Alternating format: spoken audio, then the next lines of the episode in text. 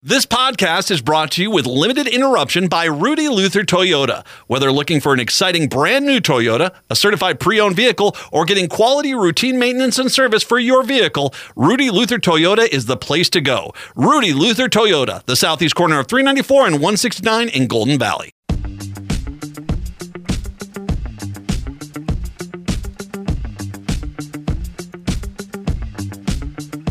Broadcasting live on AM 950, the progressive voice of Minnesota, and in the evenings on WCPT 20 Chicago's Progressive Talk. It is the Matt McNeil Show on your Monday. Jeff Stein coming in here in about 30 minutes to join us and talk on what is a, at least up here in Minneapolis, St. Paul, an unbelievably hot January 31st day. I'm wearing shorts and sandals today.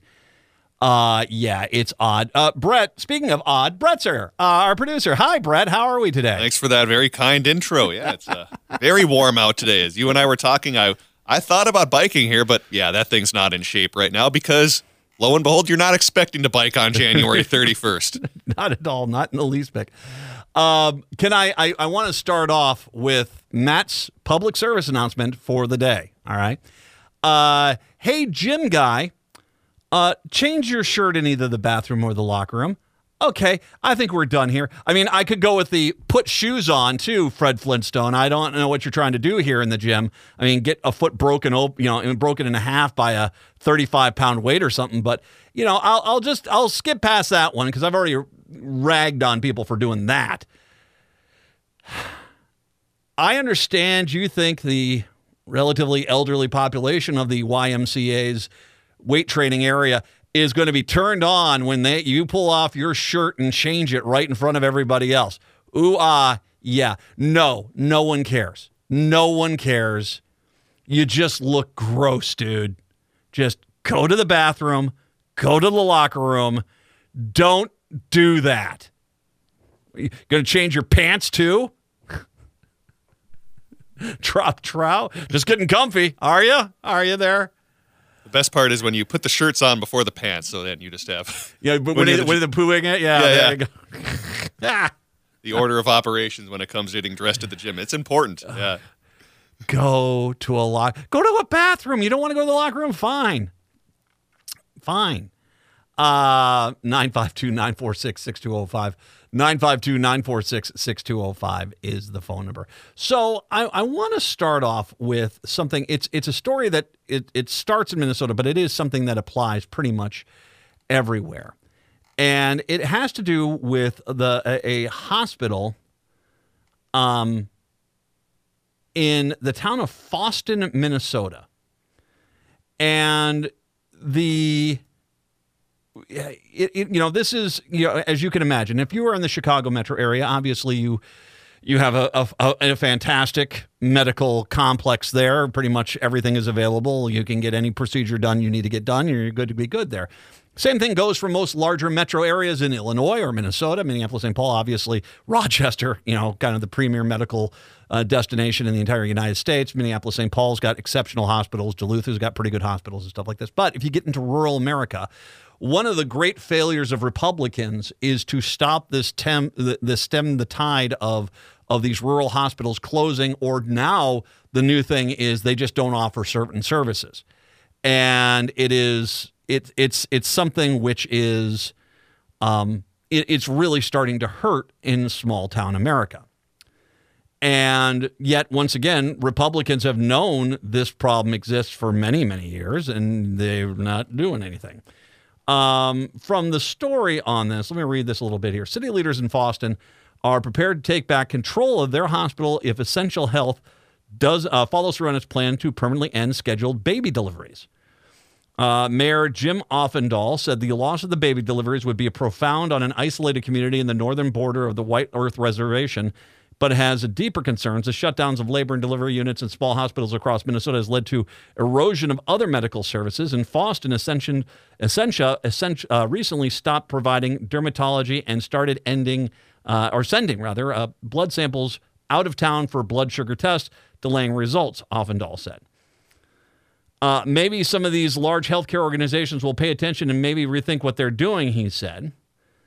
The dispute has been simmering since June of 2022 when Duluth based Essentia announced it was suspending baby deliveries in Fosston Hospital due to a lack of doctors and nurses with training and experience in obstetrics.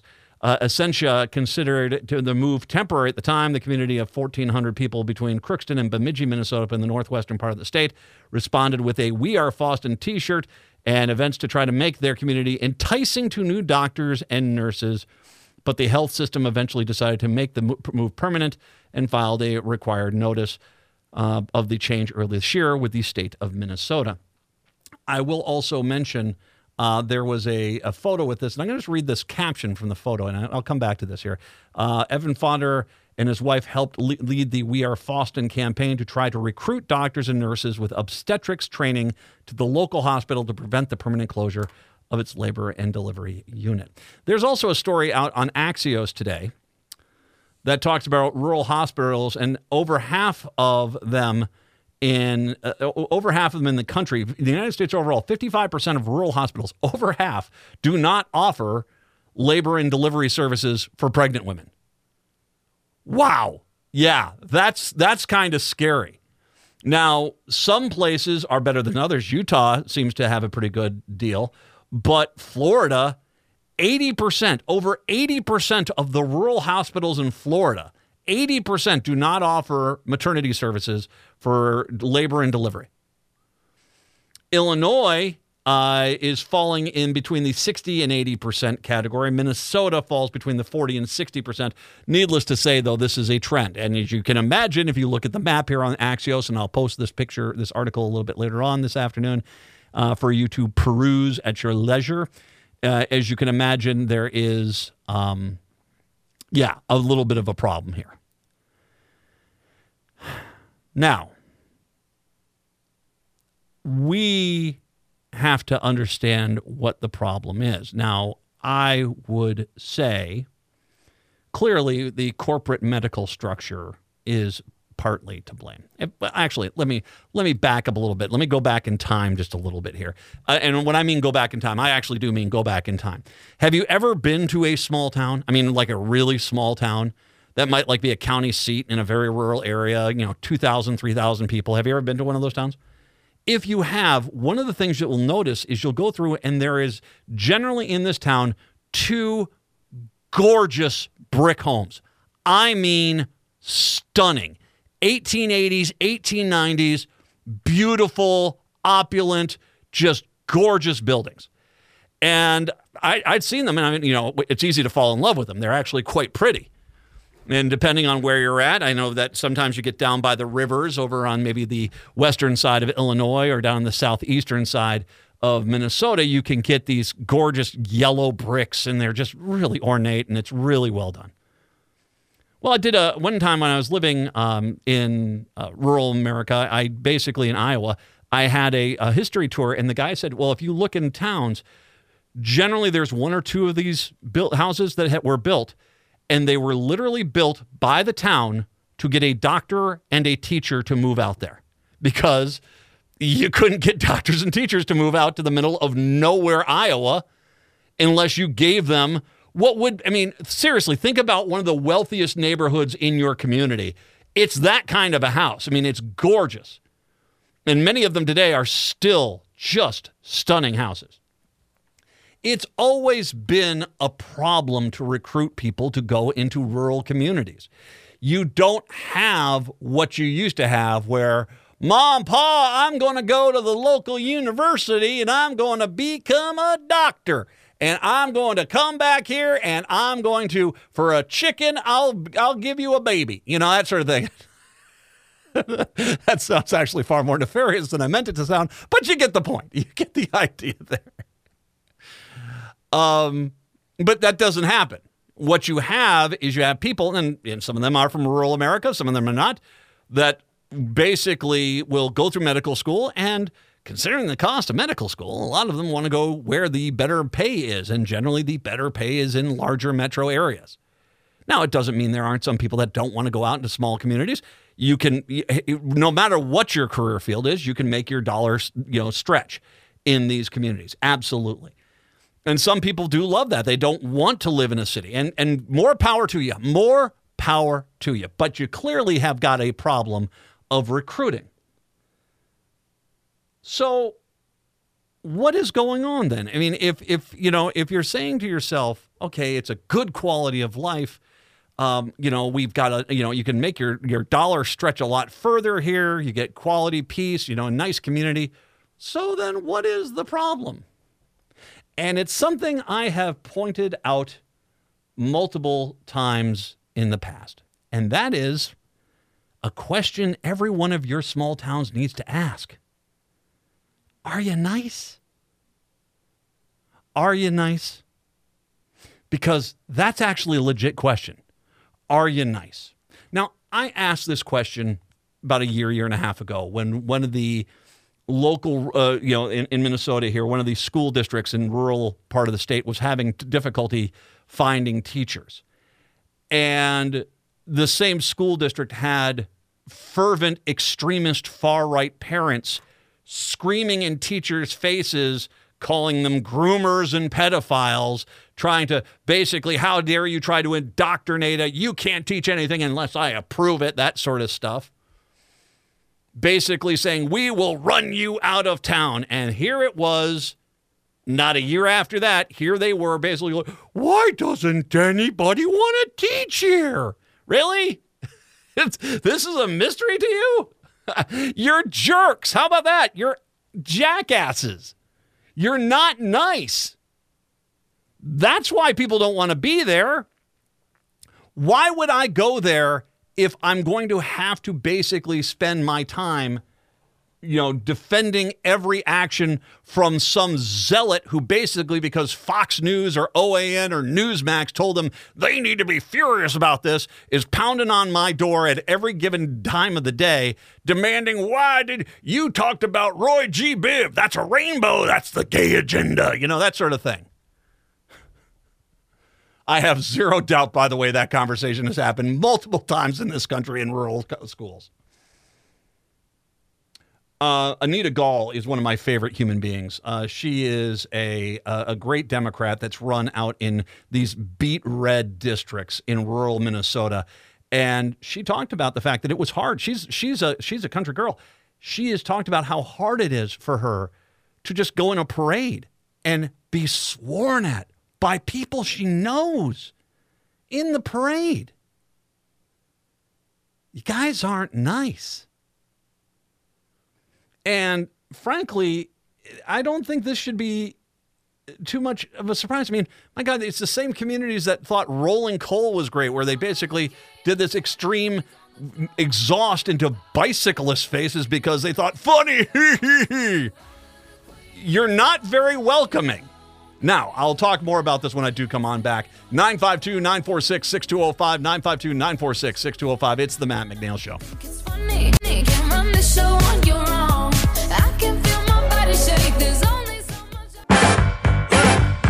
Let me tell you. You my little boo thing. So I'll give a hoot what you do say, girl. I know you a little too It is the Matt McNeil Show on your Wednesday Stein here in about oh, about 12 minutes or so. So, you know, um, okay. So I'm talking about th- this problem. And under, undeniably, the consolidation of the medical industry in rural America has been a problem. That is plain just greed uh, by the medical industry. But I want to make sure I point out the Republicans have been watching this happen for decades and have done nothing, nothing to stop this because they get big checks from those medical industry people.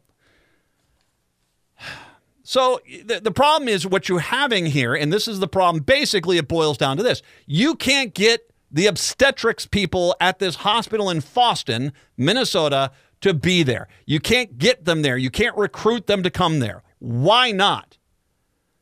And once again, quality of life generally in small towns. I've lived in small towns many times in my life. It, it, it, there is definitely a lot of appeal that lives out there. You can basically, you know, like I said, your dollar stretches a lot further in a smaller town generally. Pizza's not that good, but you know, I hope I hope you like your vegetables deep fried, served with ranch dipping sauce. But that being said, there is a quaintness to it. There's an enjoyment that you can have to that out there. So what's the problem? Well, it's I think it's a lot of this.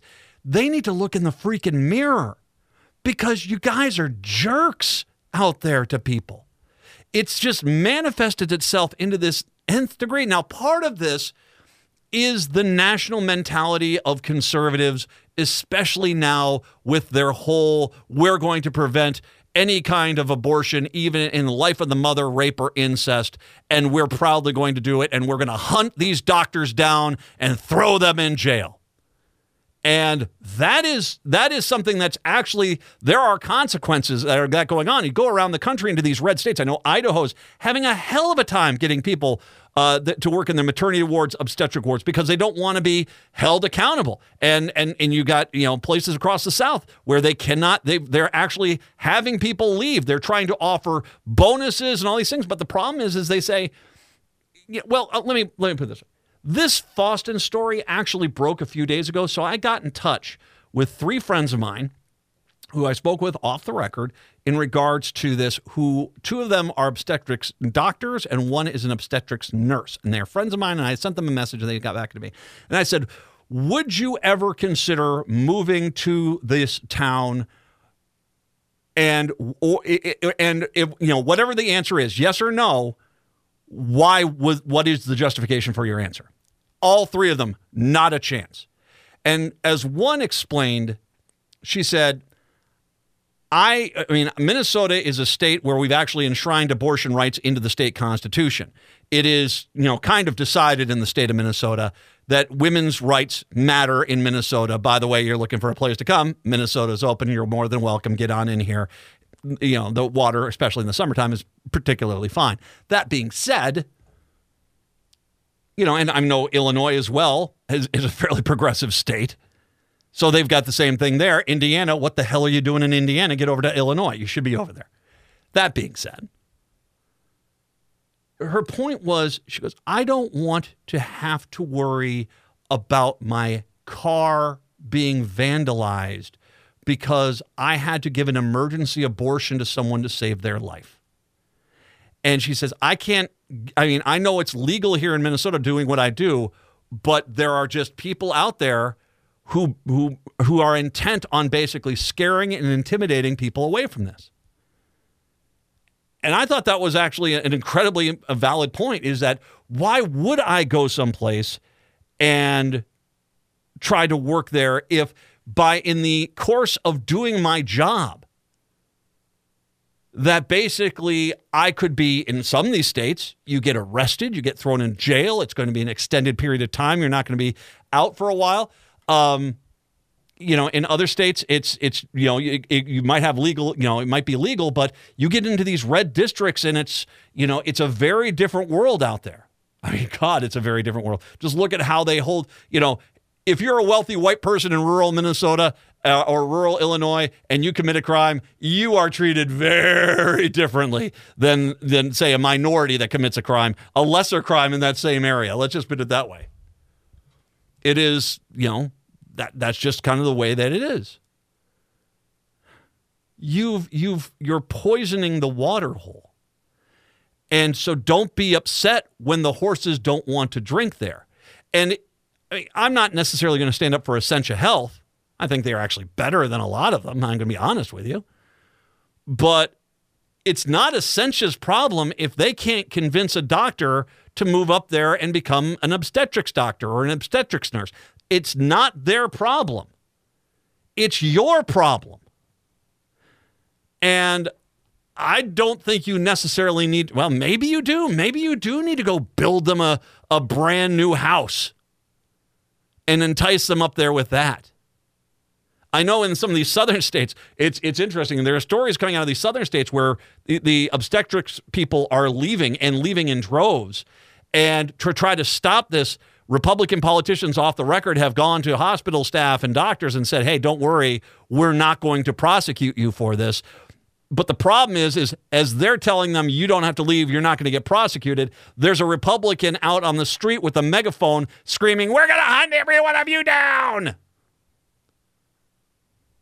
So, you know, you you you've got to basically create a, a reason it's not that people can't appreciate a quality of life. And the reality is, back in the days in the 1880s, 1890s, it, it took you know seven days to get out to these small towns. You get on a road, you can be in, in a major metro area generally within three to five hours. But but people don't want to go there because the people are not. You guys look and sit there and say, We're tolerant. It's the quality of life. We're good people. And I've got bad news for you. You're not. It's not all of you, but it's the ones that the politics is the only thing that matters to you that are ruining the town and ruining the community. And the way you fix that is basically not vilifying anyone who dares disagree with you. Or not disagrees with you, vilify anyone who you've been told to vilify. Because let's face it, all these people just get their marching orders from these far right zealots who basically say, you need to go there and scare those teachers into doing what you want them to do. Well, in the metro area, you try that stuff. I guarantee you, a cop's going to be dragging you out of the school in, in chains. But if you do that in a rural community, it's like, ah, we, we, I don't want to necessarily tell her she has to go. Let's just say we have a right to agree to disagree, and I might agree with her a little bit on some of this stuff. And and so that's where the problem is. You can't get a lot. I, I, this is a major problem, and it, it's easy to sort of sit there and just say, "Oh well, the medical industry is to blame." I'm not denying that the medical industry has had these problems, but the larger issue, the the much larger issue, is you guys are just not nice anymore. You're bitter and angry. You yell at people. You threaten people. And you can sit there and say, well, we're not going to do that to you right now. How long until after that obstetrics doctor comes into town before all of a sudden it's like, hey, doctor, uh, I heard that there was an abortion over there. Uh, you know, I, I didn't realize you were one of those liberals. Maybe you should think about going. That's it. Or, like I said, get building. Maybe you need to build some houses because I think you might need to be doing that. Uh, we'll take a break. Come on back. Jeff Stein when we return. It's the Matt McNeil Show.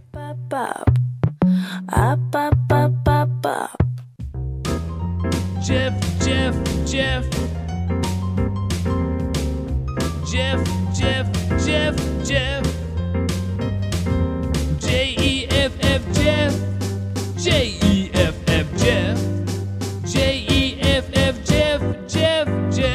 Broadcasting in the evening on WCPT 820 Chicago's Progressive Talk and on AM 950, the Progressive Voice of Minnesota. It's the Matt McNeil Show. Jeff Stein's our national and presidential expert. He is a noted author. You can find his books at your favorite local publishing establishment, wherever you like. And of course, totallyiowa.com. He also provides us with the Iowa Business Report and the Iowa Politics Report, which come to us from his mothership, KXEL Cedar Falls, Waterloo.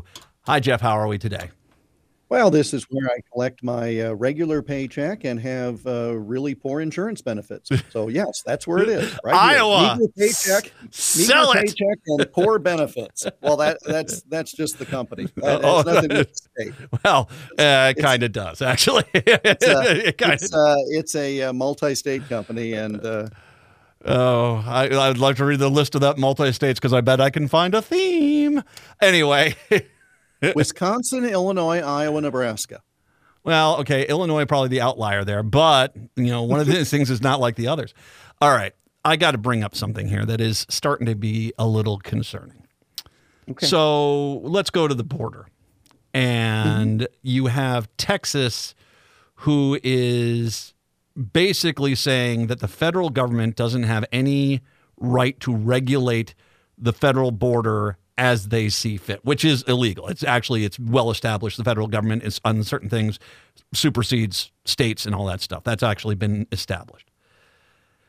They had a Supreme Court ruling, which was a stunner that was 5 4. It should have been 9 0 because it's pretty cut and dry law, but it tells you how much ideology has been put on the SCOTUS at this point.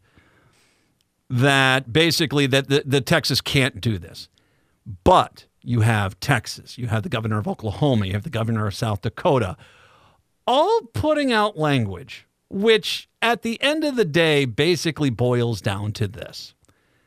If need be, you need to start opening the Texas forces, the South Dakota forces, the Oklahoma forces need to start opening fire on whatever you know, is trying to stop them because their rights supersede anything else. And I know that they're not saying that directly, but they're saying we need to stop them at all costs. Well, then where is that going to end?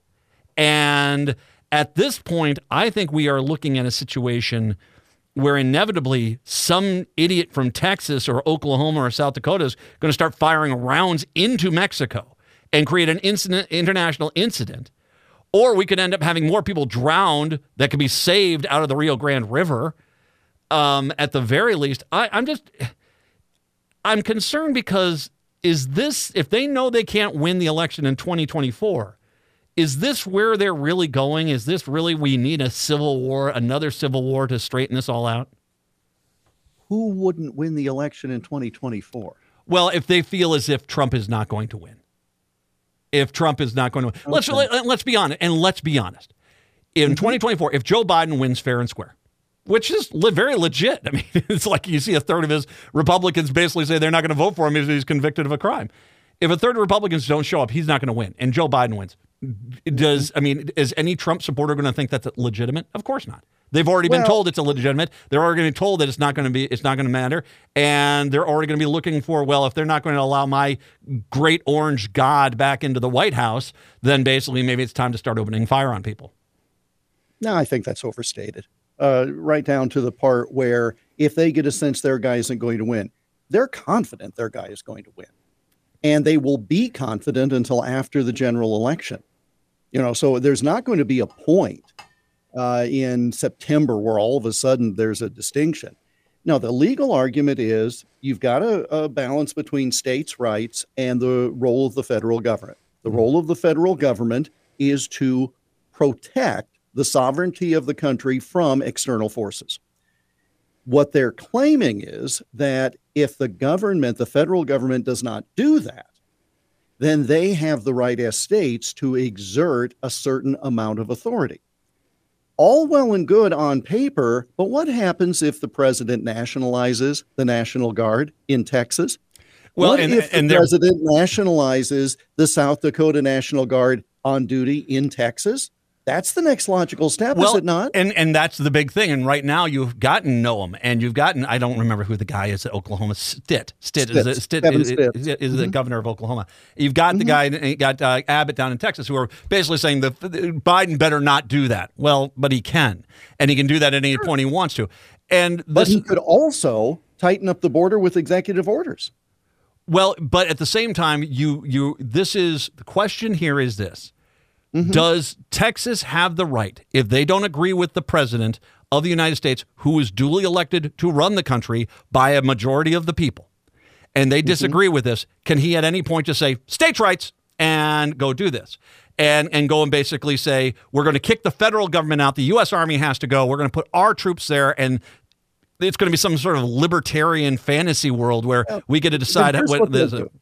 Here's what they'll do. Okay, go draw a line and say this is the federal border. Okay, Mm-hmm.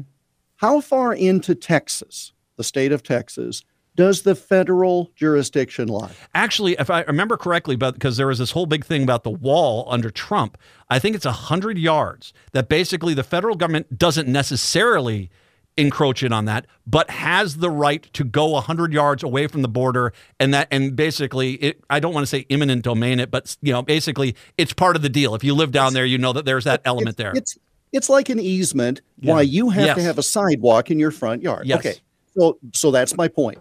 The federal government. Let's just say they have hundred yards, whatever it is.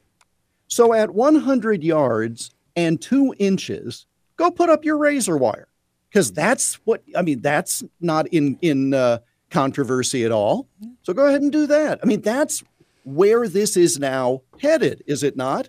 Because that's the the next logical thing. And and the broad point is, if that happens, what's the point of that kind of game of chicken? How does that help us control the issue of crime, of drugs, of humanitarian concern, of safety? How does that help us get toward the ultimate issue? And the answer is it doesn't, because a bunch of folks fired up on election year testosterone on all sides decide this is going to be the issue. well, And, and, and it's it's silly. It- and- it's dangerous. your point is valid is like where are they going here and because it doesn't make a lot of sense i mean and, and when you get to the point where people are drowning in the river and the mentality is we don't care and uh, Well, that's what I say. Then take your crap out of the river And and, and, just- and let exactly. them come onto U.S. soil, and then say to the federal government, "We have razor wire here. This is your problem." Yes. and see how far that goes. Well- that seems to be an eminently smarter play,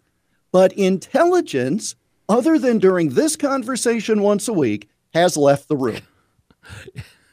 Oh, I think we're skipping down the street too. Uh, but, uh, We're leading the crazy parade. Yes. Uh, but okay, the problem here is this: is we cannot deny it, it's not a majority. It is not, but there is this element of the Republican Party who is well. If we can't get our way, it's time for a civil war. And sure, you get idiots like that Marjorie Taylor Greene who are out there, but the tone of this, the Supreme Court has ruled you guys can't do this. End of story. I don't care if it was 5 4 or 9 0. It can't be done. It's over. Mm-hmm. But yet to have the insistence from Oklahoma and South Dakota and Texas that's saying we don't care. And if, you know, at the end of the day, our way goes, well, where does that go? Because if all of a sudden we call out the 10th Mountain Division and send them down there, and all of a sudden they start doing something you don't want to do, are you going to order the Texas troops in to start firing on the U.S. Army? Because I can tell you what, that's not going to go well for Texas. no, and uh, this is going to sound like a name drop, and I don't mean it to. It's just for attribution. When I was doing another show, when I was hosting a show, as three three weeks ago, maybe, um, and um, one of the callers said uh, Greg Abbott would be a great vice presidential choice for Donald Trump. I thought, sure, whatever. You know, it's open line Friday. Bring whatever you want. Someone from Texas then called in and said, with all due respect to the guy from North Carolina, that would be horrible because Abbott is crooked and he's he's under investigation. There there are now becoming uh, news reports that the reason why there's the border issue is that he's really not trying to keep them out because he's one of his big donors is putting together a building and that's going to be low income housing. I mean, uh, they had a much more cogent argument than I because I Mhm. didn't pay attention. That's what you do when you host a radio show. You don't really pay attention. But the bottom line is that Abbott may have some issues that affect his credibility on this topic. Him Okay. and Paxton, and Paxton too. Yes. Well, I know that's a different bucket of crazy, but I mean because because here's Abbott saying I'm the chief executive of my state. I have to protect my state. Uh, remember the Alamo, whatever other you know. How about them Cowboys? I mean, whatever else they want to throw out there. But apparently, don't scratch too deep because you might not like what you find on that issue. And so again, the it's it sounds great to say, all right, we are going to show the federal government they can't do this to Texas because you know Texas, God bless Texas, right? It's, Yeah. its own sovereign nation. Yeah, you just, just back it up a hundred yards, give him a an extra yard, go metric on it. I don't care, and then put up your stupid wall, and and then eliminate all of the drama. Actually, affect positive policy change. God forbid Uh, well, that there be uh, policy change. And we're going to get there too. I would say this: it would be hilarious to watch Texas watch NASA and all the military bases leave. Uh, they'd, they'd frantically do it. But can I ask you this about Mexico? I mean, I mean, obviously we have NAFTA, but if they are feeling like there is a threat to uh, Mexican citizens from the Texas border, couldn't Mexico just shut down every border crossing in Texas tomorrow? Leave them open in uh, New Mexico, Arizona, California. They're all open over there. But shut down everyone. And by the end of the day today, they'd have that razor wire up and all those Texas troops would be back home. Am I crazy about that? you're crazy about a lot of things, but in uh, Yeah. now here here's one thing with the trade. It's now the USMCA, right? The the successor Yeah. to NAFTA. Yeah. Now the only reason I make that point is not to poke at the host, but because this is the six year review of the deal. Okay, so literally all sides are coming to the table to review the terms of the agreement. Is this the time you want to anger Mexico? We're already having trade fights with Canada on every issue. Everybody thought Mexico would be the issue. Well, it's not. So, fine. If Mexico says uh, we're going to block Americans from coming into Mexico, uh, go get your tequila somewhere else or whatever. I don't know. Does that hurt Mexico from tourism? I don't know. But again, No. what's Mexico doing? Well, there's something they could do. I know to think- your point, I don't think the Mexican tourism would affect because most people I think are flying down to the destination. I mean Tijuana maybe, but that's California. That's not the problem here. I honestly Right, think if all these, if all those border crossings, if Mexico shut down all the border crossings into Texas tomorrow, by the end of the day, he'd have so many calls from major corporate leaders of the world basically saying, you stop this now or we are done with Texas. And I think that they themselves would, I think we made our point. And that the standard thing when they basically get shown up. Oh, oh, Matt's doing impressions again today. This is great. Again, get, give me the J.R. Ewing type impression. Ah, go? well, no, yeah, I can't. I, I need some barbecue to do that. You bring up policy points. Okay. Uh, the Republicans are getting driven off the cliff again by Trump. They actually had an election year win here because it does sound like Biden had made a lot of concessions on the border to make sure he got that funding for Ukraine primarily. And so he was willing to do it. He saw the writing on the wall. Lankford's out there negotiating like a pro kind of on this thing. It sounded like the Republicans were getting a deal. Most of the Senate Republicans are like, we're never going to get a deal like this again. And it's being torpedoed because Trump doesn't want to get it again. Uh, it doesn't want uh, Biden to have a win here. It's we got about a minute. So your Yeah, thoughts? but but it, it- you know, I think Trump's irrelevant on that issue because, for example, look at the Oklahoma GOP. They censured their Yeah. own senator Yes. over this, and this is the part that's maddening. No one has seen the text of the bill. There, we, you got the president saying it's tremendous. You got the Speaker of the House saying it's awful. You got everybody in between. No one has seen language. Shut up until there's something on paper. when when Lankford came on out and said, This is a really good bill, Lankford is not a moderate Republican. He is a conservative, and he's been one of these border guys. So the fact that he was saying, No, this is a really good deal, and the Republicans, under, because of Trump, are, are kind of torpedoing it in the House. I, you know, it is kind of interesting to see there. I'll tell you what. Let's talk more about this. I also want to get into the the, the, the debacle that's this Biden, uh, the uh, Joe Biden impeachment inquiry. Jeff Stein joining us today on a Wednesday, 952 946 6205. We'll take a break. Come on back. It is the Matt McNeil Show.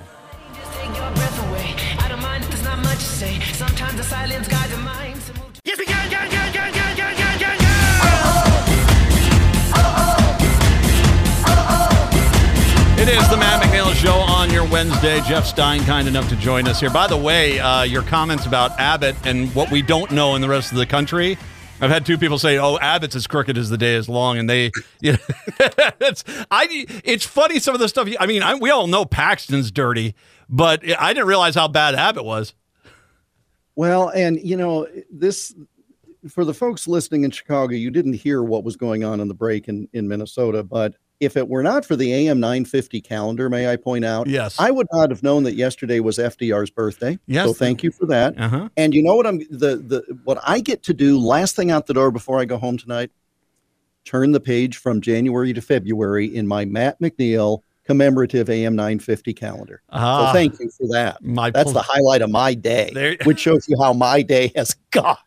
Well, we'll get cable down to Iowa before too long. All right. So sorry, sorry, jerk. Yeah, Uh, well, when you're done with that set top box, fire it on down here, would you, buddy? That'd be great. Roku, you say? Anyway, uh, the I have Roku. What, what, what was wrong with that? all right, all right. Speaking of misguided, uh, let's go to the House impeachment of. I mean, we could go into uh, the I, the the whole Senate attacking Zuckerberg and stuff today on the the online stuff. I mean, that was just fresh fodder. And as as Durbin And, said, and by the way, just just on that point, yeah, sure. So let's let's Mr. Zuckerberg, is there anything you'd like to say to these families that have been so adversely affected? And he gets up, puts on the choir boy face, which is the one he's born with, and apologizes and says they'll do better. Jeez, talk about stealing the thunder out of the room. Yeah.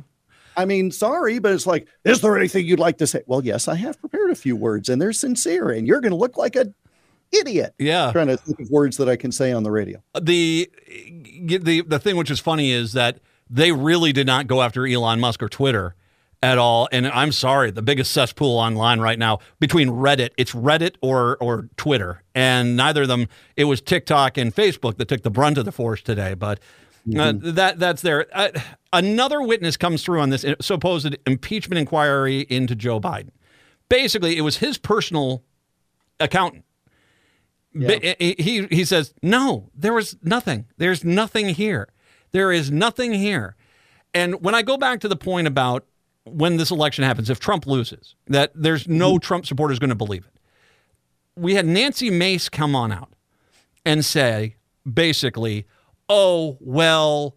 He said there was nothing on, going on, but we know what was really going on. And that's what she said on a news. And, and, and they're like, no one follows. Like, well, what is going on? Because he said nothing. It, it's it's all about just pandering. They they just desperately want to get an impeachment on Biden. They know it would get thrown out of the Senate immediately, but that's not the point. The point is to basically impeach him just so Donald Trump feels better about himself. I'm not, oh, maybe. I'm not really sure their goal is to actually ever take it to an impeachment vote. I think the goal is just to muddy the waters, just to drag things through the mud. Uh, you know, here's the thing the number one thing that they taught us in law school was never put anybody on the stand unless you know what they're going to say. And that's why you do these depositions ahead of time, et cetera, et cetera. So you put a guy up there who you knew was going to say that. Yeah. And if you didn't know he was going to say that, then why didn't you find that out ahead of time in the in court? We would have called it pre-trial discovery, because you just look like a bonehead. Now they've got all sorts of bank records, etc. If you can make a compelling case with that kind of evidence, okay, go make the compelling case. And if you want to just muddy the water, fine. But I don't think any of those people want President Kamala Harris. So what's the end game? I say the end game is just to make Biden look bad. Well, and here you know the numbers better than anyone else I know. I mean, what's what's the vote total advantage for the Republicans as of today? Is it one, One. vote? It's one vote. Done. There uh, there are plus 4 and 5 Biden districts where Republicans are representing those districts who there is not a chance in hell they're going to vote to impeach the guy unless you've got some serious evidence because they know that they will basically not survive if that's what happens and and so I mean, even if there was an intent, I I mean, if they did get it up for a vote, I think they already know that too. There's just not enough votes because I mean, over under. What do you think? How many Republicans, especially in borderline districts or plus D districts, would say no? I'm not gonna. I'm I'm not gonna do this because that would just kill my political career. You will lose at least 10, if not 15 Republican votes. Yeah. Okay. Because, see, what they'll do is to, the, the ones who do crossover will say, well, there's enough financial shenanigans and he's derelict on the border. And, you know, Afghanistan was terrible. I mean, they're going to bring in all this stuff and say, well, no, the articles don't say that. But we know there's much more going, you know, that's the way you'll justify it. But uh, no, because, and then they can vote no by saying, well, it's never going to go anywhere. So why waste our time? And that's how they slither out of that. Well, and, and I and I know that they're they want to get his Homeland Security uh, director. He's Mhm, he- I, I, I think Mayorkas is going to get you know impeached. Although once again, you're So looking what? at it, it. Well, and, and you're looking at what uh, you know. It still is. You need every vote to go along with it. And it's going to be interesting because once again, this border stuff, it plays well in these deep red areas. It doesn't play as well in the bluer areas. And so maybe it doesn't but happen. You've got the president himself now saying, We've got a problem. I'd shut the border down tomorrow. It's like, okay, so now the border's a problem. Hasn't been a problem before. And when I said, So what if you impeach him? It's the administration policy. That's not going to change. Biden's not going to say, you know, if, if not for that Mayorkas guy, I'd have been doing things much differently. So, what is the point of the exercise? Zero, But- because it takes attention away from actually passing laws that I don't know might help. Well, and uh, can I say this about Biden? I think Biden's playing it, this up because he knows Trump is out there saying, "Everyone, let this go. We we don't want the border issue. You want this. You want to get after this guy." And the reality is, he's now, hey, I'm willing to do what what the Republicans want me to do. I'm willing to do this. It does not help the Republicans that much to have to sit there and say, well, it's not good enough when he's basically agreeing to everything that they want to do. I think he's playing it up for the crowd at this point. I think Brett should start a countdown uh, clock in the corner of the number of impressions you do. We're now at two in this last 25 minutes. This is, I can hardly wait for hour two in Minnesota. Well, I, I I got a great Harpo Marx uh, that I, I'll share with you later. Please do. Please do. Books available wherever you find books. Of course, totallyiowa.com. Jeff, I'll post the Iowa Politics Report. Thank you very much. Chicago, have a good one. Minneapolis, St. Paul, hour two up next.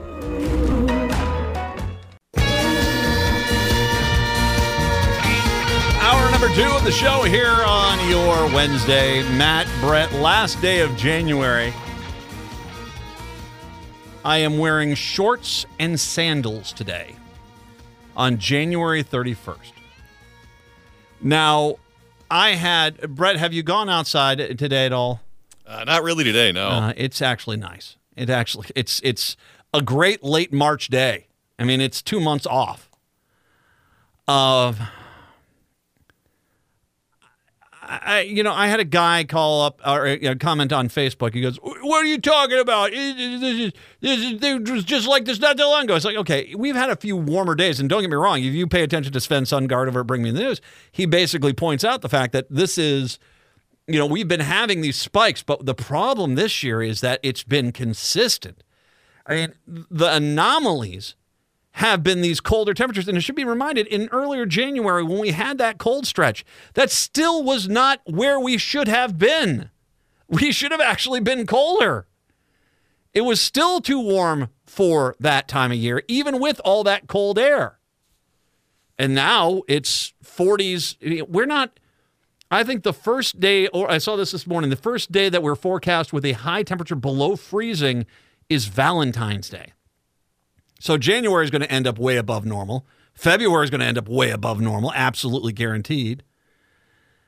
The I don't know. You were not here, Brett. Well, I, I don't think I was here. If I'm not mistaken, I was. This is in a past radio life.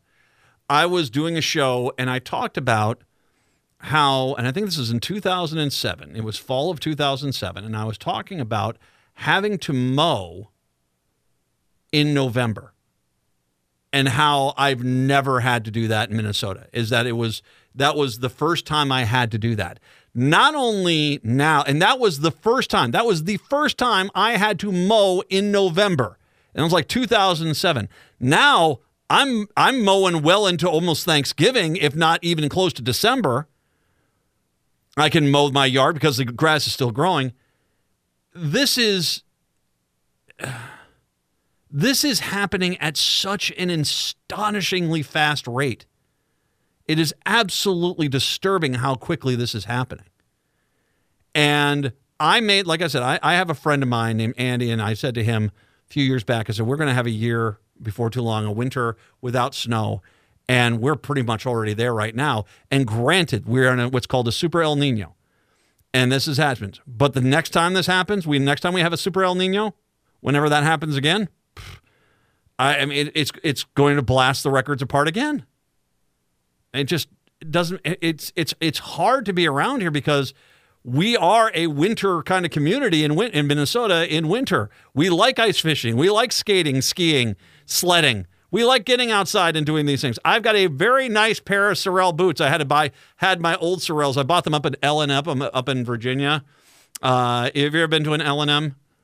I have not, no. Oh, it's it's it's like a tractor supply only for Canadians. You know, it's it's it's if you want an ice fishing suit that will keep you warm when it's minus forty on the ice, you go to L and M. They've got the stuff up there. I have a pair of Sorels I bought up there, um, which were dirt cheap when I bought them. They lasted twenty some years. They finally, I was out at the kite festival, and I'm walking around on the ice on the kite festival, which was not easy. That ice was slippery as all get go. I'm out on the kite festival. I'm walking around. All of a sudden, my foot's wet. Oh no, not that. I could tell the Sorels had been compromised. So I had to buy some new boots. Will I ever wear them? I don't know. I got. A, I went and bought a new winter jacket two years ago. That it was a nicer jacket for really cold temperatures because my wife got tired of my Minnesota Wild jacket that's got a rip in it. My dad gave that to me. I'm not going to ever give that up. But it was. I, I, I had I got this great jacket. I've worn it like four times. It's too. It's too warm. It's not getting cold enough for me to wear the damn thing. When I do wear it, I'm sweating like a pig. Wonder at some point too if we're going to have a time where trees are blooming in February. I got I got buds starting to pop up in my front garden, man. Oh no, kid! Wow. Did you see the caterpillar in the parking lot yesterday? I'm dead serious. I took a picture of it. I took a picture of it. I couldn't believe Get it. that on the camera if you got. I got it right Yeah. here. It's uh, da, da, da. Right there. There it is. On the camera. You see it there? Freaking caterpillar walking around the parking lot yesterday. Wasn't walking too fast, I'm going to be honest with you. It seems like he was lost. but, but, but still, I'm like, you got to be kidding me. I'm surprised we haven't had our first fly yet. Or because we're on, on the palatial banks of uh, uh, Bryant Lake here at the at the palatial radio broadcasting complex. I'm surprised we haven't had box elder bugs already. Yeah, those are coming. They're going to be coming out soon. Who wants March mosquitoes? Oh, yum. Mm. March, February, man. I think this if it stays warm enough at night, would I be surprised if I started seeing some insects before Valentine's Day? That's a spirit breaker. That's a spirit breaker right there. But guarantee you, no matter what, Republicans will do nothing to try to stop this because, you know, reasons. 952 946 6205. Uh, Let me mention something. Uh, uh, Stein and I were talking about the um, the con the, the the testimony that happened on Capitol Hill with the um, with the um, uh, tech companies here, and this is one of the reasons why the markets are down today is because they kind of got yelled at a lot, although nothing has been done. Uh, after a series of tense exchanges between senators and tech executives that clocked in just under four hours, Senate Judiciary Committee hearing on online child safety came to an end on Wednesday with no clear resolutions. In sight, the audience included several family members of victims who cheered as senators berated and executives and listed uh, uh, listened stoically as Zuckerberg, a chief executive, met to address the crowd directly.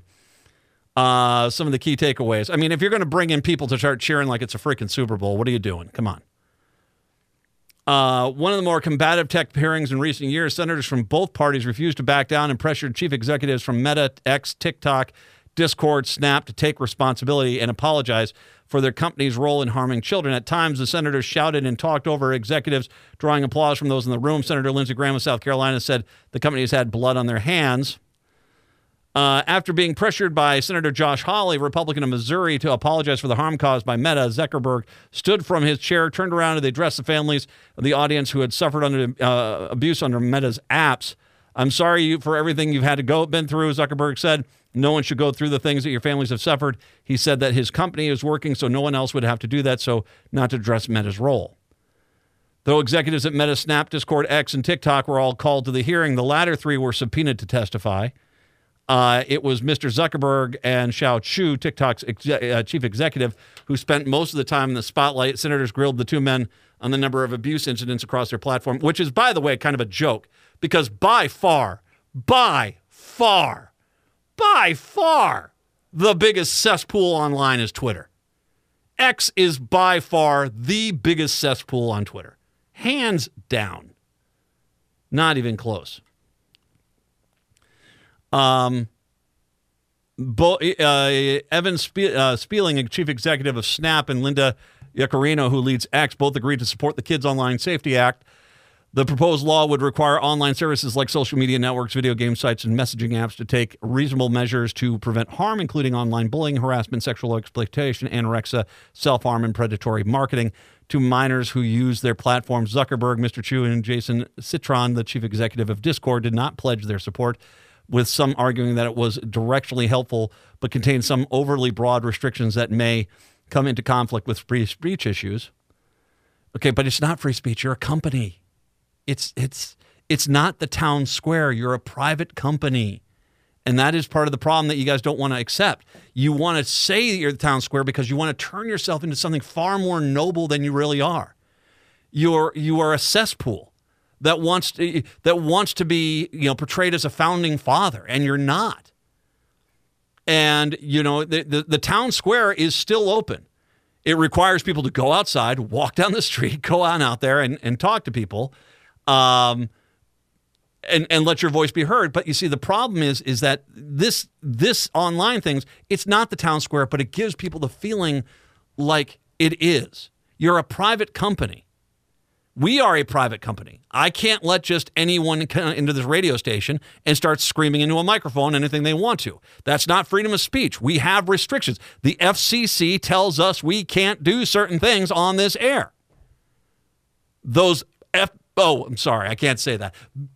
Fellas. Anyway, we have restrictions. We're the public airwaves. We are. We're the public airwaves. But we have restrictions. To act as if online chat groups where basically people are sending crotch shots unsolicited to people is somehow ye old town square. I don't remember Jefferson dropping trout. Well, he did actually. He was, you know, he he had a lot of issues. Um, we'll go with how about we go with Monroe? Did he do anything? Yeah, probably. Anyway, there's probably there was probably at least one decent guy that you know. Needless to say, they didn't do it in the pound square. But that's what you call that's what you call Twitter. When people in their DMs start getting crotch shots, you say, "Well, it's the public square." Well, if it was the public square, that guy would be arrested. Uh, I'll come back to this in a second. Let me get to Julie here. She wanted to chime in.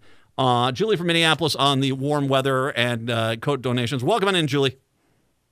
Yeah, you know, I, I'm trying to advertise the city that I've lived in all my life, the city that I love, Minneapolis. Come to Minneapolis. It's not that cold anymore. You know, don't we all want a better Vikings team? Haven't I heard for like four decades that really great players don't want to come to Minnesota? Hey, it's not that cold anymore. So let's look at the glass half full. I mean, that's, that's you know, I know it's kind of cynical the way to promote Minnesota, but you know, uh, let's let, let's just kind of think about that because it's it's not that cold anymore. But to get serious for a minute, I want people to know about coat donations.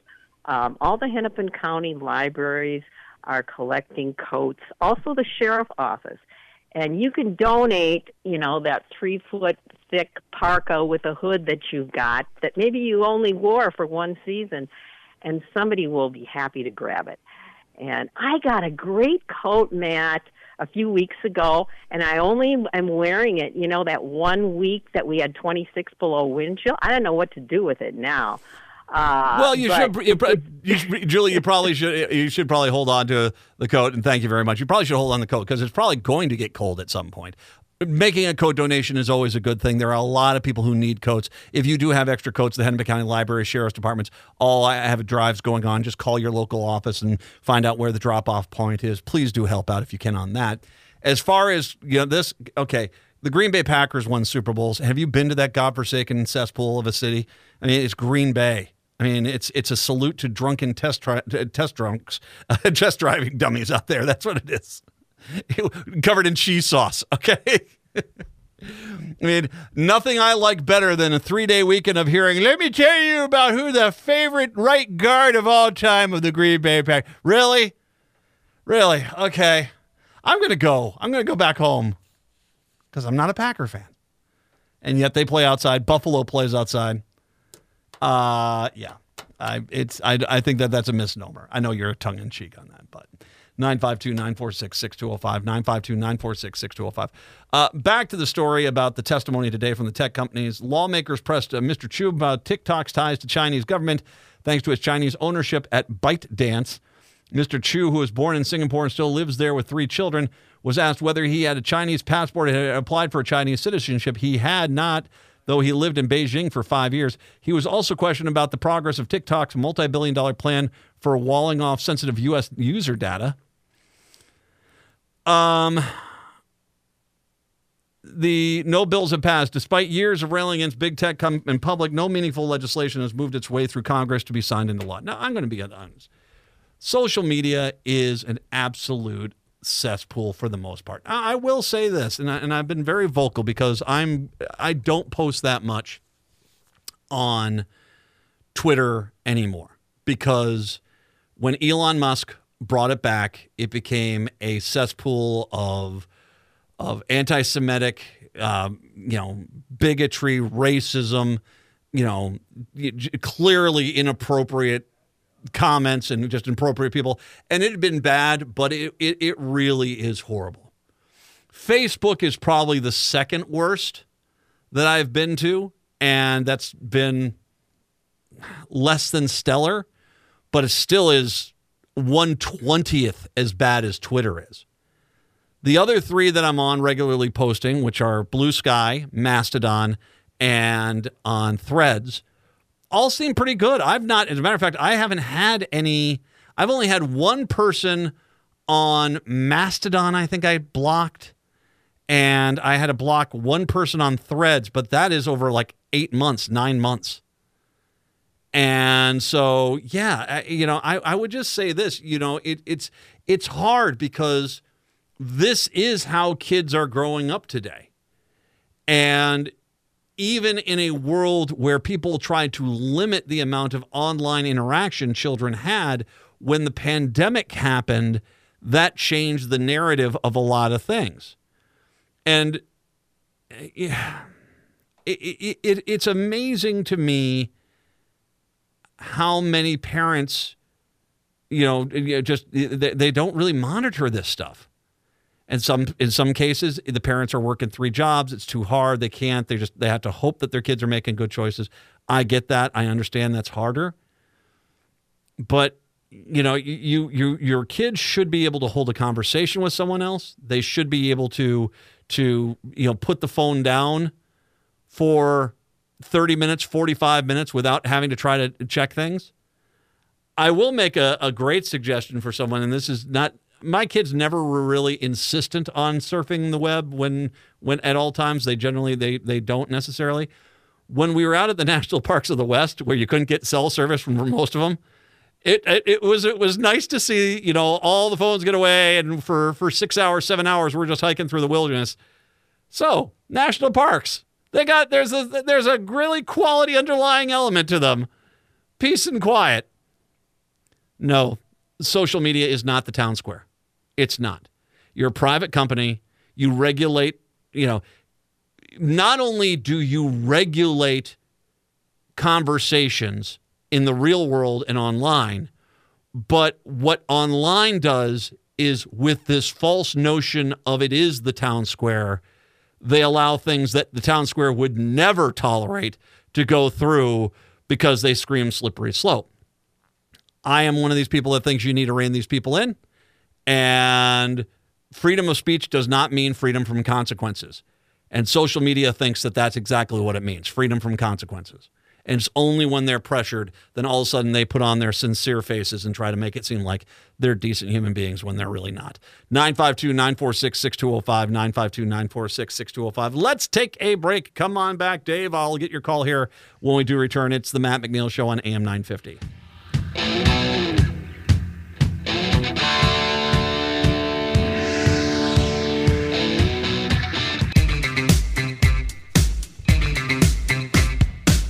AM 950, the progressive voice of Minnesota. It's the Matt McNeil Show. Dynamo Dave from Duluth is uh, been kind enough to hold. Welcome on in, Dave. Oh, thank you for my call, Miraculous Matt. Can you hear me okay? Sure, sure. Oh, hey, um, uh, two things. One, well, three actually, but I'll be real quick. One, uh, unfortunately, it's the 25th anniversary of that 15-1 Vikings team led by Randy Moss, that superstar that uh, lost, uh, you know, by that last field goal attempt by Gary Anderson in the NFC Championship. But hate to bring up bad memories. But anyway, hey, I wanted to, uh, you know, we don't have a federal education system, but I was thinking um, there's a, a, a movie. It's a it's a very inspirational documentary. It's only about an hour long, and it's about how uh, they help these students who are going to be expelled from uh, Minneapolis North or told they weren't going to graduate. Uh, the basketball team, and this is about six or seven years ago. The team was one of the worst in the. I mean, they were they had losing record year after year for a while there, and then uh, they teamed up with Continuum Center. Jane Barris taught them a skill set, and uh, Well, and and and Dave, and, and- and, and Dave, I want to jump on in here. Uh, sounds interesting. There, I'm, I'm I've, I've got a lot of other things I want to try to get to today. Uh, I appreciate the phone call uh, uh, on that, and I think that you know you, when you talk about schools, it is important. I think to, um, you know, you you, you I there are a lot of systemic wrongs that need to be fixed, and that is for sure. And I think they are they're trying. Whether or not they'll be able to succeed remains to be seen. I I wanted to get into this Ilhan Omar story because if you're like me, all of a sudden, primarily Twitter, all of a sudden exploded with Ilhan Omar hates America. The standard of the things here. Uh, Republicans led by Representative Tom Emmer, also from Minnesota, have criticized the speech that she gave uh, to commemorate recent elections in Somalia uh, to a room full of Somali supporters in Minneapolis last week, and with Emmer calling it anti American on a post on X. Omar said the translation accompanying this video on the speech went viral on the social media site formerly called Twitter was completely off. So basically, what she said was not what the interpreter said, but as opposed to finding out what actually she did say, Tom Emmer basically ran down. It's like she needs to be run out of the country. Now, this is probably the same Tom Emmer who it's like, let me get to Norway days in my local community where they speak Norwegian. Isn't Norway days great? We all love Norway. And it, it hasn't the Republican Party basically said Israel uber alles? Now, hey, I support Israel. I do. But yeah, I don't, you know, if you're going to get upset with with other people, you know, praising other countries, then maybe you should look in the mirror because you guys have basically been Israel over the United States, and that has been kind of your policy. So, now, that being said, she didn't say that, and I want to give the Star Tribune credit here because the Star Tribune basically um, went out there and found they have someone who is uh, at the Star Tribune um, that is is proficient in um, proficient in Somali. A Star Tribune reporter who speaks Somali listened to the speech and reviewed it, the transcript and found it matched Omar's actual comment, comments. It said, Here is the actual thing she said. My answer was the U.S. government will do what we will tell the U.S. government to do um, in regards to do. Uh, we as Somalis should have that confidence in ourselves. We live in this country. We pay taxes in this country. It is a country that one of your own sits in Congress. As long as I'm in Congress, no one will make Somalia's take Somalia see and the United States will not support other people to rob us. Rest assured, Minnesotans, the woman who you sent to Congress is aware of you and has the same interests as you. So at no point does she say Somali uber alles. She doesn't. Somalia uber alles. Um, the claim to be made in coverage of the speech, some local and national outlets contending that Omar pledged her allegiance first to Somalia when she said she'll protect their interests in Congress. That's not what she said. So basically, you have Tom Emmer, and let's make make sure we we understand this. This has a lot to do with Emmer and the rest of these Republicans because it was black people she was talking to. Okay, let's just be honest about it. This is it's it's their kind of nirvana. Oh, Ilhan Omar talking to black people? Somalis? Oh, we'll just go with the completely made up translation of what she said and accuse her of saying something she didn't say because the only thing that matters to the people that support Tom Emmer is that he's railing against black people. End of story, end of discussion. This is why they're all freaking out. Because these are the same people who can't wait to get to Finland days in their community talk about, oh, we got all this great heritage here with Norway. But she's out there talking about how she's going to stand up and make sure that Somalia has a voice in, in the Congress, which she has been elected to, which is not pledging allegiance to Somalia. It's basically the same exact thing as when Republicans say we need to give massive aid to Israel. That's what you need to do. We need to let Israel do what they want to do. We need to let defend Ukraine. The Democrats say a lot of that. A lot of Republicans say that too. There's nothing wrong with taking a foreign policy stance. But because it's black people, that's why Tom Emmer's upset. Or tell me why, Tom. Then you can tell me why you intentionally took a false interpretation just so you could insult the Congresswoman. I'm not waiting for your worthless, parched, albino Edgar Winter caboose to basically come and try to clarify yourself because you already know you're wrong. It's a light like uh, Alina Habba. Did you see that thing that she did? Apparently, she took a New York Post story that said the one of the lawyers for E. Jean Carroll and the judge in the case were in a mentorship program together. That he, the judge, was a mentor to this lawyer from the Post. She then basically put went on a tirade about how they both should be disbarred, they both should be thrown out of the courts. Well, it was a made up story that the New York Post ran with. It was made up. And when basically they, she could not change her tone fast enough. Oh, well, I I was just bringing up that there was a question here. You've answered it. I'm good enough. Because she was about to get sanctioned for accusing them of something they didn't do. Tom Emmer doesn't even have that kind of standard. Because once again, and I want to make sure we understand this, this is in my opinion. The Star Tribune had a Somali interpreter listen to the speech, and they verified it wasn't her swearing allegiance to Somalia over the United States, as the Republicans say that it is. It's her story, her interpretation was the correct one. But God forbid, when black people are involved, will Republicans show any level of decorum and actually fact check the criticism they're about to level? And Republicans, you want to get mad at me? Clean up your own freaking house, man.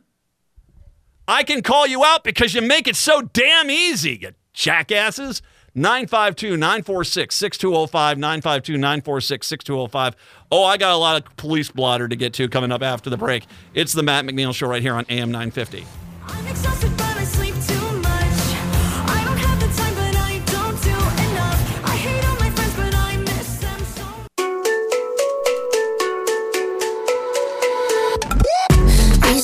Are you serious? I tried AM to 950, the progressive voice of Minnesota. It's the Matt McNeil Show. you all night. You know, it's so on brand though for Republicans to not not go on out there and double check their criticism is valid.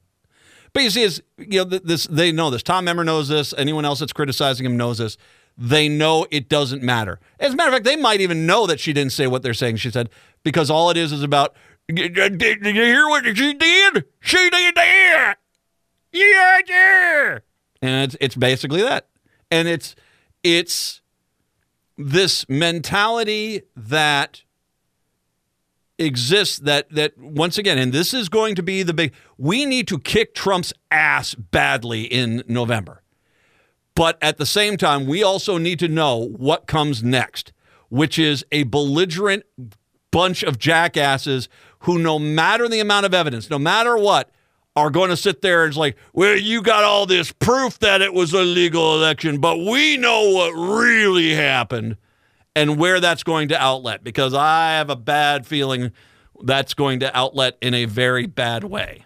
Now, that all being said, we've got some crimers, uh, cri- crimers, crime stories uh, to to to go through here, and yeah, one or two of them are just gems. But I'm going to start off with one here that is, uh, I got to tell you the truth, I kind of thought this might be where this was going anyway. So we know the longtime family doctor. She was walking um, near Lake Mille Lacs last fall. She got hit by a hit and run driver, and she was killed. And we have been trying to track down who exactly was the person driving the vehicle. State investigators have now seized an SUV and questioned the owner of the vehicle they suspected was involved in the hit and run crash that killed a longtime family doctor as she walked her dogs near Lake Mille Lacs last fall. The seizure of a gray 2022 Tesla X is among several pieces of evidence detailed in a court document filed Tuesday afternoon. The points to an Edina man as the person who hit, hit 56 year old Kathy Ann Donovan around sunset on November 13th along Highway 169 northbound near the southern shore of Lake Mille Lacs. Uh, I'm going to guess the conservative media in this town is uh, suddenly, for some mysterious reason, not interested in this story anymore. Hmm, I wonder why the right wing guys would not want to report on this. Hmm. Mille Lacs County Sheriff Kyle Burton said Wednesday that the facts are significant as they spelled out in a search warrant affidavit filed in court by the State Bureau of Criminal Apprehension. I think for sure we've established probable cause pointing to the 42 year old man as the driver of the Tesla X. Burton told the Star Tribune probable cause is a legal term that justifies charges being fi- filed.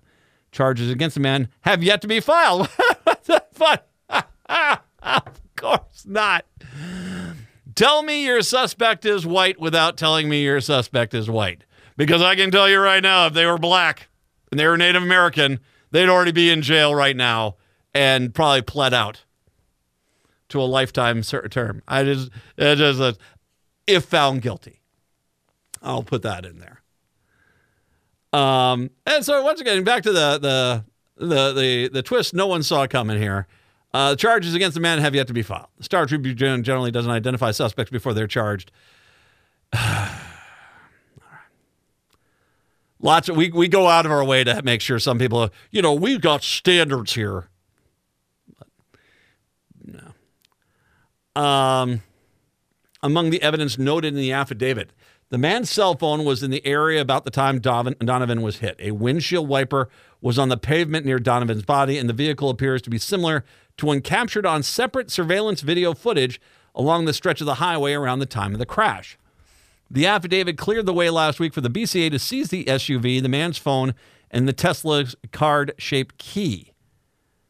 Investigators have since collected hair off of the SUV in three locations the driver's side mirror, underneath near the front tire, and the front passenger tire.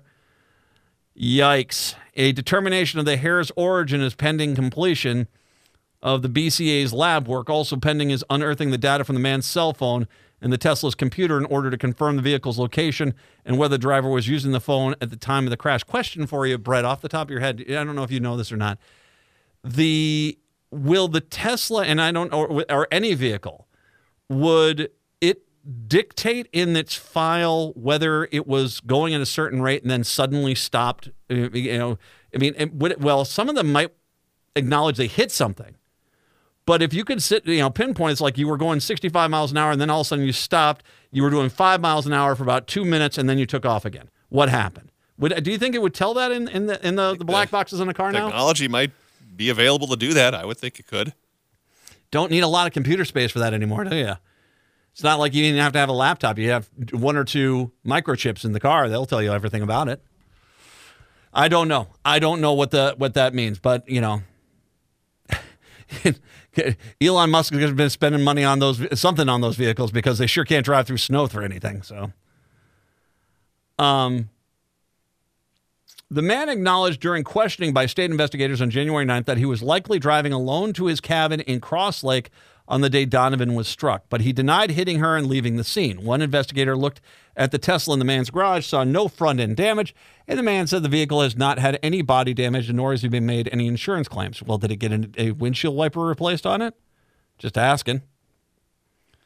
The man also said he would check his Tesla for any video that might have been saved from the day of the crash and will call if he does. The man did not call back, the court filing read. Really? One day after an investigator saw the Tesla, a BCA agent contacted the dealership and learned that any light front end or windshield damage could be fixed within a few weeks. The agent also was told that Teslas have a significant higher ability to withstand body damage than other vehicles, and it's difficult to dent or do body damage to them, the affidavit read. Hmm,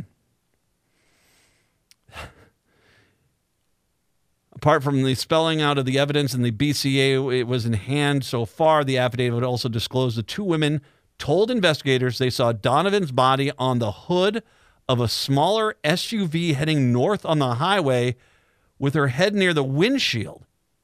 Yikes.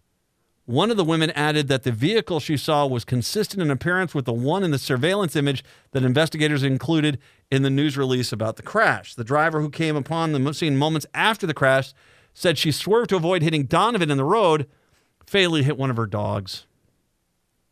In mid December, family members joined the state patrol and the sheriff's office to announce a $10,000 reward in hopes the money will lead to solving the case. I cannot get my head around how anybody can drive off and leave someone in the road to die.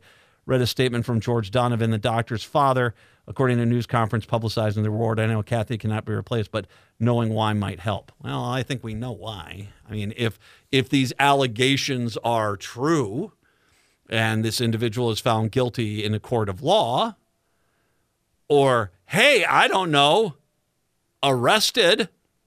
I don't know. You pesky with the details. I know. We have a very different standard for wealthy white people when it comes to laws as opposed to everyone else. We have very different standards. Very different standards. And I would make an argument that if you were poor, uh, middle class, a minority of any kind, and they had this much evidence against you in this case, Once again, you get your day in court. You get to try to prove your innocence. But if they had this any, any kind of evidence like this, well, I'm going to guess that they that person would already be arrested. But Dinah, you say? of course. 952 946 6205. 952 946 6205. Oh, yeah, we'll be following that one. So, this was an interesting one, too. And I think this one actually has a little bit more of a societal element, too, that we need to talk about. A man was shocked by a taser fired by a deputy during an eviction attempt in Willmar on Monday. That man now has died, authorities have confirmed. The BCA, the Minnesota, has identified the deceased as 75 year old Michael James Yanichik, whose cause of death is now the subject of an autopsy by the medical examiner. Yanichik was allegedly in possession of a kitchen knife, was walking towards the two deputies and two police officers who'd been sent to the apartment to perform a court ordered eviction on Monday morning. Per the BCA, Yanichik didn't respond when police arrived at the door. After an hour, the apartment manager pried open the door with officers then entering. Yanichik was in his bedroom with a knife when he began approaching the officers with Kandiyohi County Deputy Riley Campson using his taser, striking Yanichik. Life saving aid was provided at the scene before the 75 year old was taken to the hospital, where he was later pronounced dead. The knife was recovered at the scene with the BCA statement containing the following line At no time did anyone involved in the incident discharge a firearm. Once again, tell me the suspect was white without telling me the suspect was white. Oh, no one fired a gun. Oh, okay. Hey, hey, you want to get mad at me? Uh, I, I've got a few points of evidence to go with it.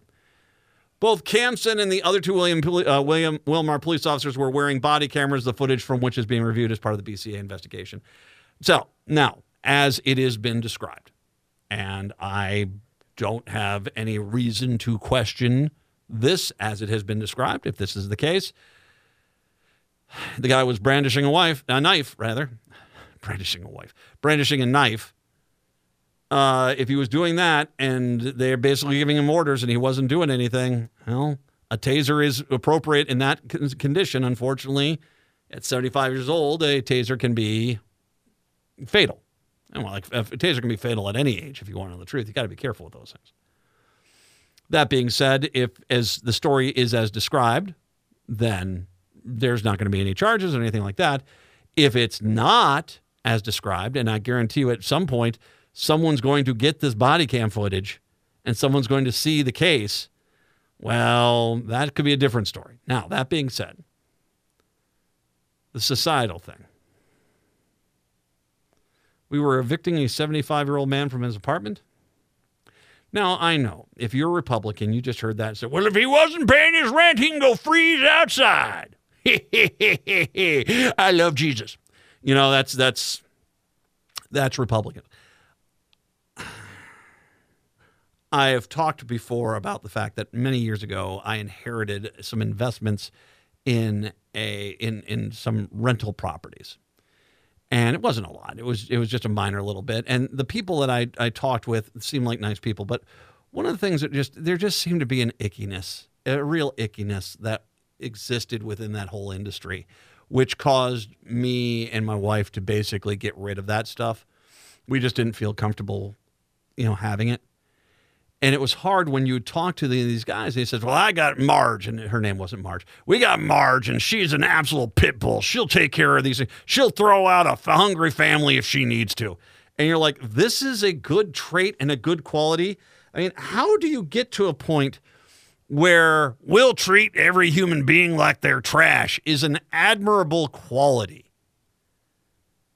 How how did we, how are we that broken as a society, as a people? That we would look at that. Man, 75 years old. You're evicting him. My guess is there isn't any place for him to go.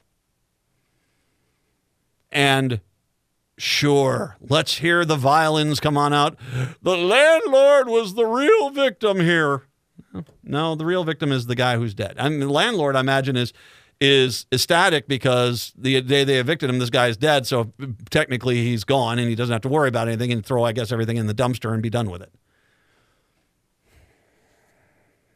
But that's the problem. this was what day was this? This was um it doesn't say what day on Monday. He is Monday. So that would have been the 29th of January. We were in this country, in this in this state, we are evicting with the help of our law enforcement, taxpayer funded law enforcement. We are evicting a 75-year-old man on what should have been one of the coldest days of the entire year. Someone said it was 54 degrees up in International Falls today. Unbelievable. 75 year old man evicted on January 29th.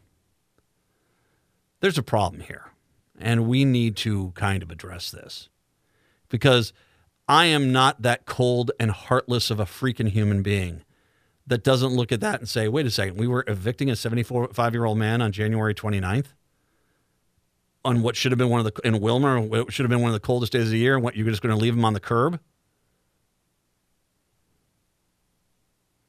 We have lost our soul in this country, I think. We have lost our soul.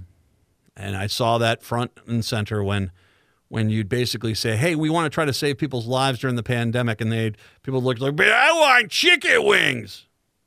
Okay, we all like chicken wings, but did you hear the part about wanting to save all human beings? They're going to die anyway. I don't care. And here is another case. Thanks, Republicans, because I believe is Willmar is that a, a, a you know a lot of Republicans down in Willmar area, right? Yeah. Yeah, the geography would seem to. Yeah, dictate. yeah. So there's your there's your your your Christian Republican Party on display. 952-946-6205 952-946-6205 one more story when we do return we'll take a break come back it's the matt mcneil show right here on am 950 I was twisted, I was over it. Saying I never believed in us. Taking a lonely night.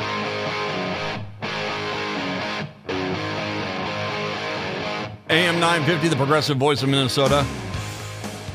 It's the Matt McNeil Show. Okay, so um, final story here. Man is now charged after prosecutors say he attacked and groped a woman in the Minneapolis City Hall bathroom. Yikes. Criminal complaint against 34 year old Jeffrey Fossum details the incident, the allegations that led to two felony charges and a fifth degree criminal assault, uh, sexual conduct uh, charges.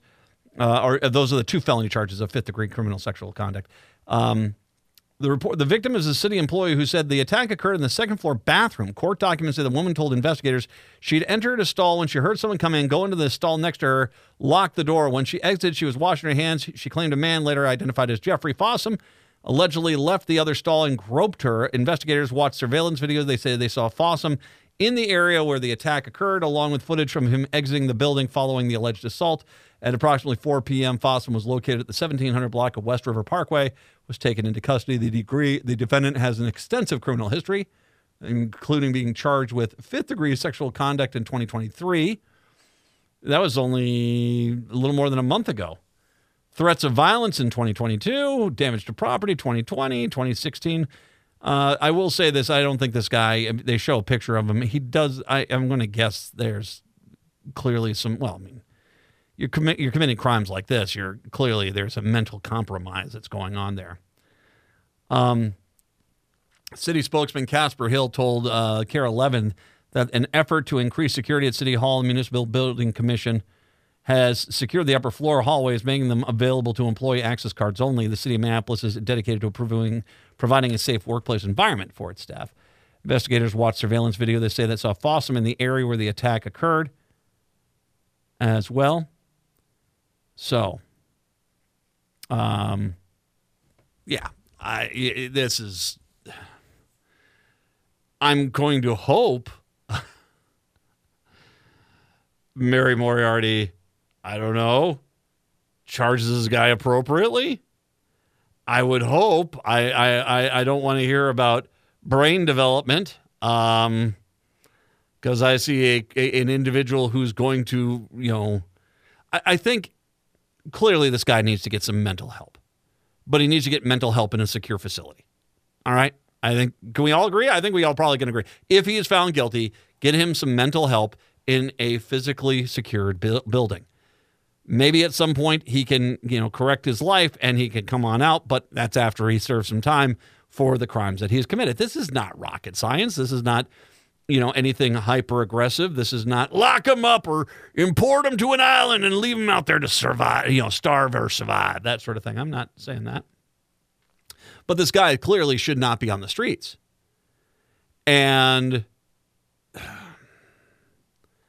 it's this seems to be ramping up. If you look at his, you know, he had stalking in 2016.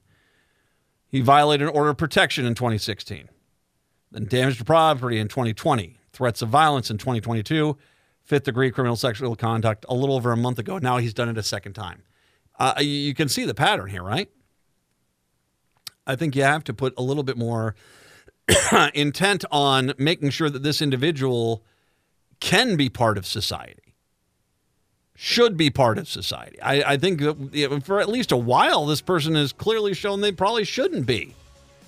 And I don't want, I mean, we, we shouldn't have to get to the worst case scenario before we finally start to act. So I don't know where Mary Moriarty is going to go with this. I would hope it's going to be something with a little more teeth because clearly whatever's been done in the past doesn't seem to be working. Uh, Native Roots Radio, that is coming up next. Have a wonderful last day of January. We'll see you in February tomorrow. Until then, see ya.